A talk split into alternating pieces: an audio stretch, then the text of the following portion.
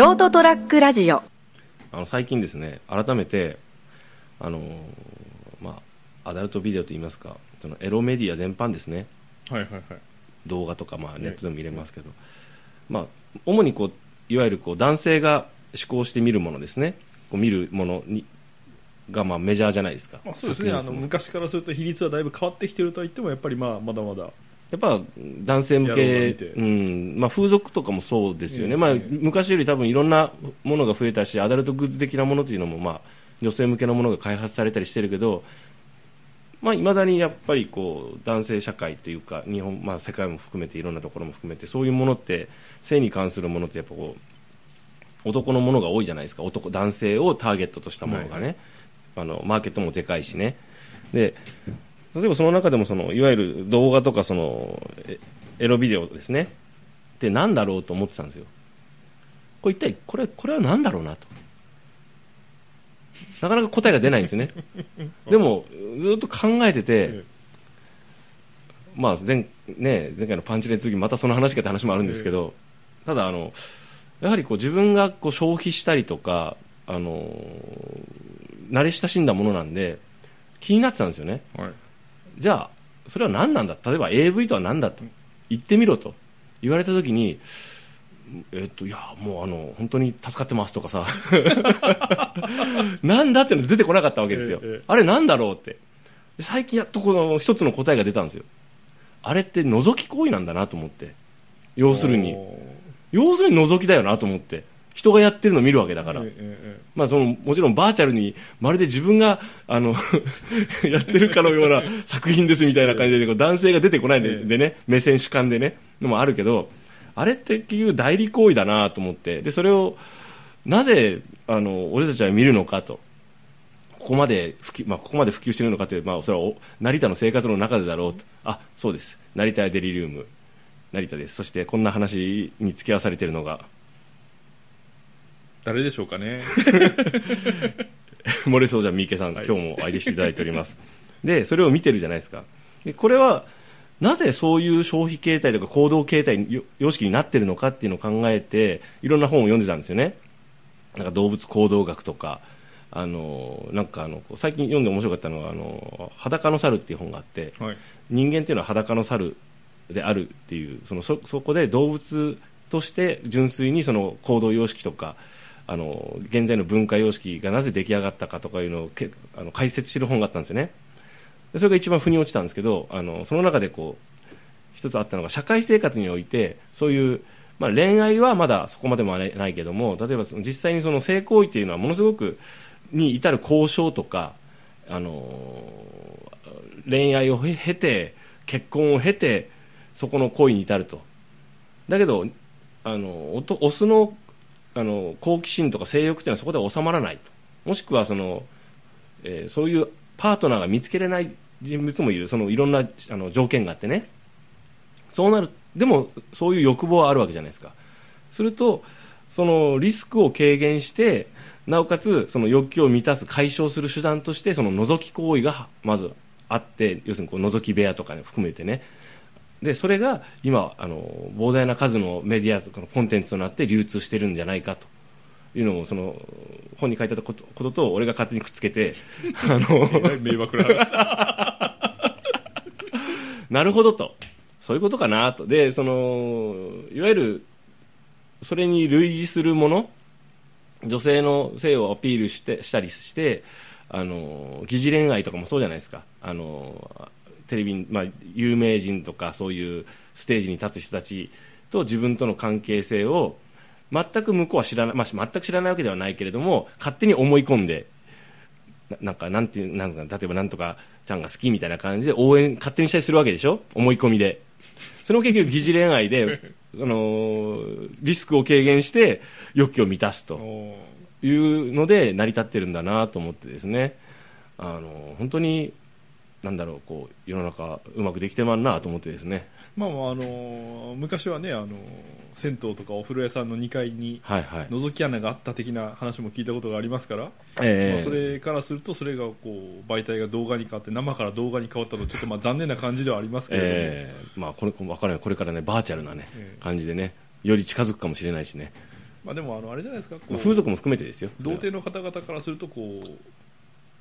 教科書みたいなところもあるんじゃないですか？あーまあこうするといいのか的なでしょう、でこう経験者からすると、うん。こうあこうした方がこううまくいくんだみたいなこう間違ったこうああれなんですけれども、ね。ええー思い込んでしまって、はいはい。こう AV 通りにやった結果、うん。残念な結果になってしまうということも多々まあたあだまあ両面あるでしょうね、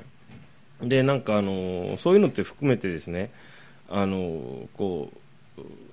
まあ、そういうこう性風俗的なものとかあの、まあうんいわゆる人身人身売買に近いことが行われたりもするのであのちょっと難しいところもあるんですけどただ前々回ちょっと政治の話政治というか、まあ、その法案可決した際にあのいろんな本音と建前とかいう話をしたじゃないですか。したんですけどね。で一応その今っていろんな意識が上がっていってるというようなか手応え感触があるんですよね。それは例えばそのヘイト的なものはやめなさいとか女性差別的なものとか、まあ、その人種差別も含めてね。いろんな、あのーものが倫理的なものが意識が上がったりそれに対して例えば、あのーマイノリティの人たちが、まあ、若干は声を発しやすくなっているような気がする。昔に比べてですよ。ここ10年ぐらいで。でそれはあのものすごくいいことだと思うんですよね。あの自分自身のあの立場とかを表明して過ごしやすくなればですね。ただ日本ってものすごく人権が意識が低いじゃないですか。で権利を主張するのもあまりはばかられるところがあるじゃないですか。だけど割とやはりそういったのに関してはやはりあの長い歴史があったりそれを獲得してきたりあの前も言ったけどその平等とか公平とか人権はあのとか公共性とか倫理はあのちゃんとしたものですから人権権利はあります主権はありますよとかいうのを建前としているあの国も多いじゃないですか。例えばそれはもうああの欧米も欧米がまあ大体そういうのはまあ発祥の特にギリシャとか発祥の地だったりしていろいろいろいろ揉めに揉めて今になってるじゃないですか。であの日本の場合はそれをちょっとうっすらとこれいいからお前らお前らもやれよって渡されたのはいいけど自分たちで獲得してないんで結局江戸時代の地地続きなところあるじゃないですか。そういう差別的なところとか封建主義的なところとかですね。でやっぱり根強く残ってる部分があってでなんかね、あの例えばこう昔よりもそれに関してもう少し意識的になった方がいいのかなという点で言うとそういう簡単にそういう、えー例えばそういう性的なもののコンテンツを今、まあ、堂々と流通してる消費してるけどもそういったものって本来どうなんだろうと思ってあのその性的なものの表現とかはもちろん開放的であの肯定されるべきなんだけどその時にそこに関わる人たちとかの人権とか権利とか処遇とか待遇ですね。社会的評価が低いままなのはおかしいんじゃないかっていうのはちょっとあるんですよね。思ってたんですよね。であのそれも含めて例えばあのセクハラっていう言葉があってその中で例えばあのどまあ、最近はもうあまりそういう振る舞いはテレビとかでは、まあ、見かけないと思うんですけどうるせえブスとか、ね、ブスは黙れ的なことを言ってそれがなんか本音をズバッと言ってかっこいいみたいな傾向がまだ若干残ってると思うけどね。だいぶもうなくなったと思うんですけどただそれもよく考えたらあの建前としては言わないっていう方向に行った方が僕いいと思うんですよね。でそれを解消する。ででも人間ってそんな綺麗事じゃ生きてないじゃないですか。いろんなドロドロした感情とかあの差別意識もあるじゃないですか。でそういったところででもあのあってもあのでもそれはやっちゃいけないことですよっていう前提があるとその間で悩むじゃないですか。でそれが表現とか文あの文化とか芸術としてあの表現されるしかでしかるべきものだと思うんですよね。映画にしたり絵画とかいろんな表現、まあ、いろんな写真とかも含めて演劇とかもいろんなものですよ。漫画とかでそそこによってなんかあの多様性とかあの素晴らしいものが生まれてくるんじゃないかなと思ってですねすべてをまあまあいいじゃないかだってこれこういうもんだしようってあのエロエロエロければいいじゃんっていうような肯定の仕方から少しずつ変わっていった方がいいんじゃないかなっていうことをですねあのエロビデオを見ない見て抜きながら考えたんですけどね、はい、これは果たしてどういうことなんだろうと思いながらですね。などういうこともねえよと思うんだけど。マイノリティな意見を申しておりますけれども。そうそう。でねあのそそういうことがそういう前提があるからこそ例えばほら性的なスキャンダルとかがあった時にあのそういったことを批判されたりするわけじゃないですか。非難の的になったりするわけじゃないですか。でも今現在この状況だとそういったスキャン,、まあ、ちょっとスキャンダルって変だけどもそういったまあ本来隠しておくべき性域とかが表に出た時も結構さほど倫理的な問題があることでもあってもなあなあでなんか僕日本の社会が受け入れてしまっているような気がするんですよ。でもそれはダメじゃないかなと思ってですね。そのもちろんその別にじゃみんながその人に対してよ攻撃したりするのも違うよ。ただそういったことは恥ずべきことですよっていうのはもう少し強化されてもいいようなその法律とかじゃなくてよ意識としてあの強化されたらもっと良くなるんじゃないかななんて思ったんですよね。そうすると真っ先にこう今話している本人がこう特殊性癖を持っているという時点でこう別に特殊じゃねえよ俺は。割と多数派の方だわ今現状では。そうそう。なんかですねあのーそれに関連して言うとそのいわゆるその社会的責任って言って変なんですけどもいわゆるお金持ってる人とかあのハリウッドセレブとかそうですよね。あの割と意識高いなんかことを言ったり社会活動をしたりあのなんかチャリティーをしたりするじゃないですか。であれはやっぱりこうそれなりにこう成功してそういう立場にある人はあのそういういいことをするんですよっていうことですごく倫理的にもいいじゃないですか。まあ、それはあのアメリカの社会性ですよね。そうそうそう。こお金を持っている人はそのお金を使わなければいけない的な、こうしかも正しい方向に。そうそうそれを示すことでみんなから支持されるっていうのはすごくいいことじゃないですか、でもあんまり、まあ、そのヨーロッパでも大体そうですよね、そのいわゆるあの、えー、とノブレス、えーオブリージュか。フランス語であるんですけど結局高貴な立場にある人は、えー、と義務もあの強制されますよということであのイギリスとか分かりやすいよな。軍隊に入ったりとかなんかあのそれこそそういうあのボランティアをやったりするじゃないですか。でいわゆるそういう社会的特権とかを有する立場に例えばね、まあ、特に階級ががっつり固まっているヨーロッパとかそういうのはあるんだろうけどなんかそのそういう人は規範となる振る舞いをしなさいよっていう圧力っていうのはなんかものすごく実最終的にやっぱりあうまいことできてるなと思うんですよね。で振り返ってこう日本とかを、まあ、自分たちが目に私が目に入る範囲で見るとあまりそういう感じじゃないなと思ってあまりそういうこうなんですかねあのそういうことをししてるアピールがないだけかなとも思うんですけどもそれに対するみんなの素直な評価もないじゃないですか。なんかいいことしました。みんなこうなんかさね数人ねチェッかっこつけやがってぐらいのことはね言うかもしれないよ酒場の隅っことか、ね、ネットの隅っことかで。でもあまりこうなんかそうなんかいやいいことしこの人今回ねいいことしたんですよっていうのでこうならないなと思ってですね。もちろんそのスーパーな金持ちがいないかなかなかなとも思うんですけどなんかその辺ってなんかなし崩しにでもそういうのってさ社会の隅々まで影響してきて俺たちみたいな下々にまで影響してきてさあの金儲けて黙ってふんぞり返ってりゃそれが偉いみたいな感じになったらあんまりよろしくないよなと思ってですね。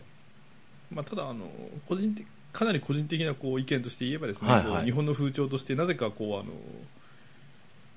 トイレ掃除をする人間はうんこういい人だみたいな、うんうん。こう風習があるのはあれはどうしてもこう納得がいかないですね。なんか事故を犠牲にした方が、なんかあのお金をたくさん払って社会に貢献した人よりもなんか、いや実はえ偉いいや偉いよ、ええ。いやもうトイレ掃除自体はもう当たり前のことなんですよね、ええ。いいことだと思うんですけどそれをすることによってこ人間的向上もしないしな別に、ええ。さあ当たり前のことなんでね。う周りにこうアピールしているような感じがあるというのはどうも納得がいかないですねあれはね。そうなんですよね。そ、まあ、いわゆる今トイレ掃除って言ったけどそういったことね、えだからもちろん私たちでできる社会に対する奉仕とか、あのー活動とかはすごくいいものだと思うんですよ、それがそこで環境が良くなるならば済む、ただ、あのーそれよりももちろんそれはした上でプラスそういう社会的にあのといわゆるこうまあ多分なんだかんだ言って今ほらあの議員は2世とか3世とか、ええ。もうずっと引き継いでるじゃないですか。世世襲制じゃないですか、ええ。あの人たちすごくなんだかんだ多分ねなんかまあもちろんそれなりに私たちも苦労もあるんですよなん的なことを言うかもしれないけどいやいやと結構得してると思うんですよ。まああれはあの一昔前のこう見方とかあの形を変えた貴族ですからね、うん。今の議員さんっていうのは。そう。そういうことがあるということはあの人たちもうちょっとちゃんとした振る舞いしろよとあの意思あなんですか勘違いしてんじゃないかと。俺と特別で偉いとか思ってねえかと。でなんかねそういうふさわしくない振る舞いをする人たちに対するあの目線がややけに優しいなと思って。そうですねあの貴族の方々もそうですけどこう私は貴族だからこれをやってもいいというこう事実のも、ね、こうあの精神的考え方の上で生活をしているから、うん。それはあの議員さんたちも一緒だと思いますよ。け私たちは先権利は生と呼ばれるから、いただくけど、えいやそんなあの奉仕とかそういう義務はないっすよみたいな感じになるけど僕はもう少しあの方たちこそあの果たすべき義務を、えー果たした方がいいんではないか。そして自覚を持って振る舞った方が振る舞わないとおかみんながおかおかしいと思うような意識をみんな持とうぜと、ね、あのエロビデオで抜きながら考えたわけです。対嘘だそこ。ごめん。抜き終わった後考えたわけですよ。ちょっと嘘つきました、はい、そこは正直に言います。そういうわけでですね。今回も素敵なえー時間を共に過ごしていただきましてありがとうございました。最後までお聞きいただきましてありがとうございました。成田屋デリリウムの成田でした。そして三池でございました。おやすみなさい。おやすみなさい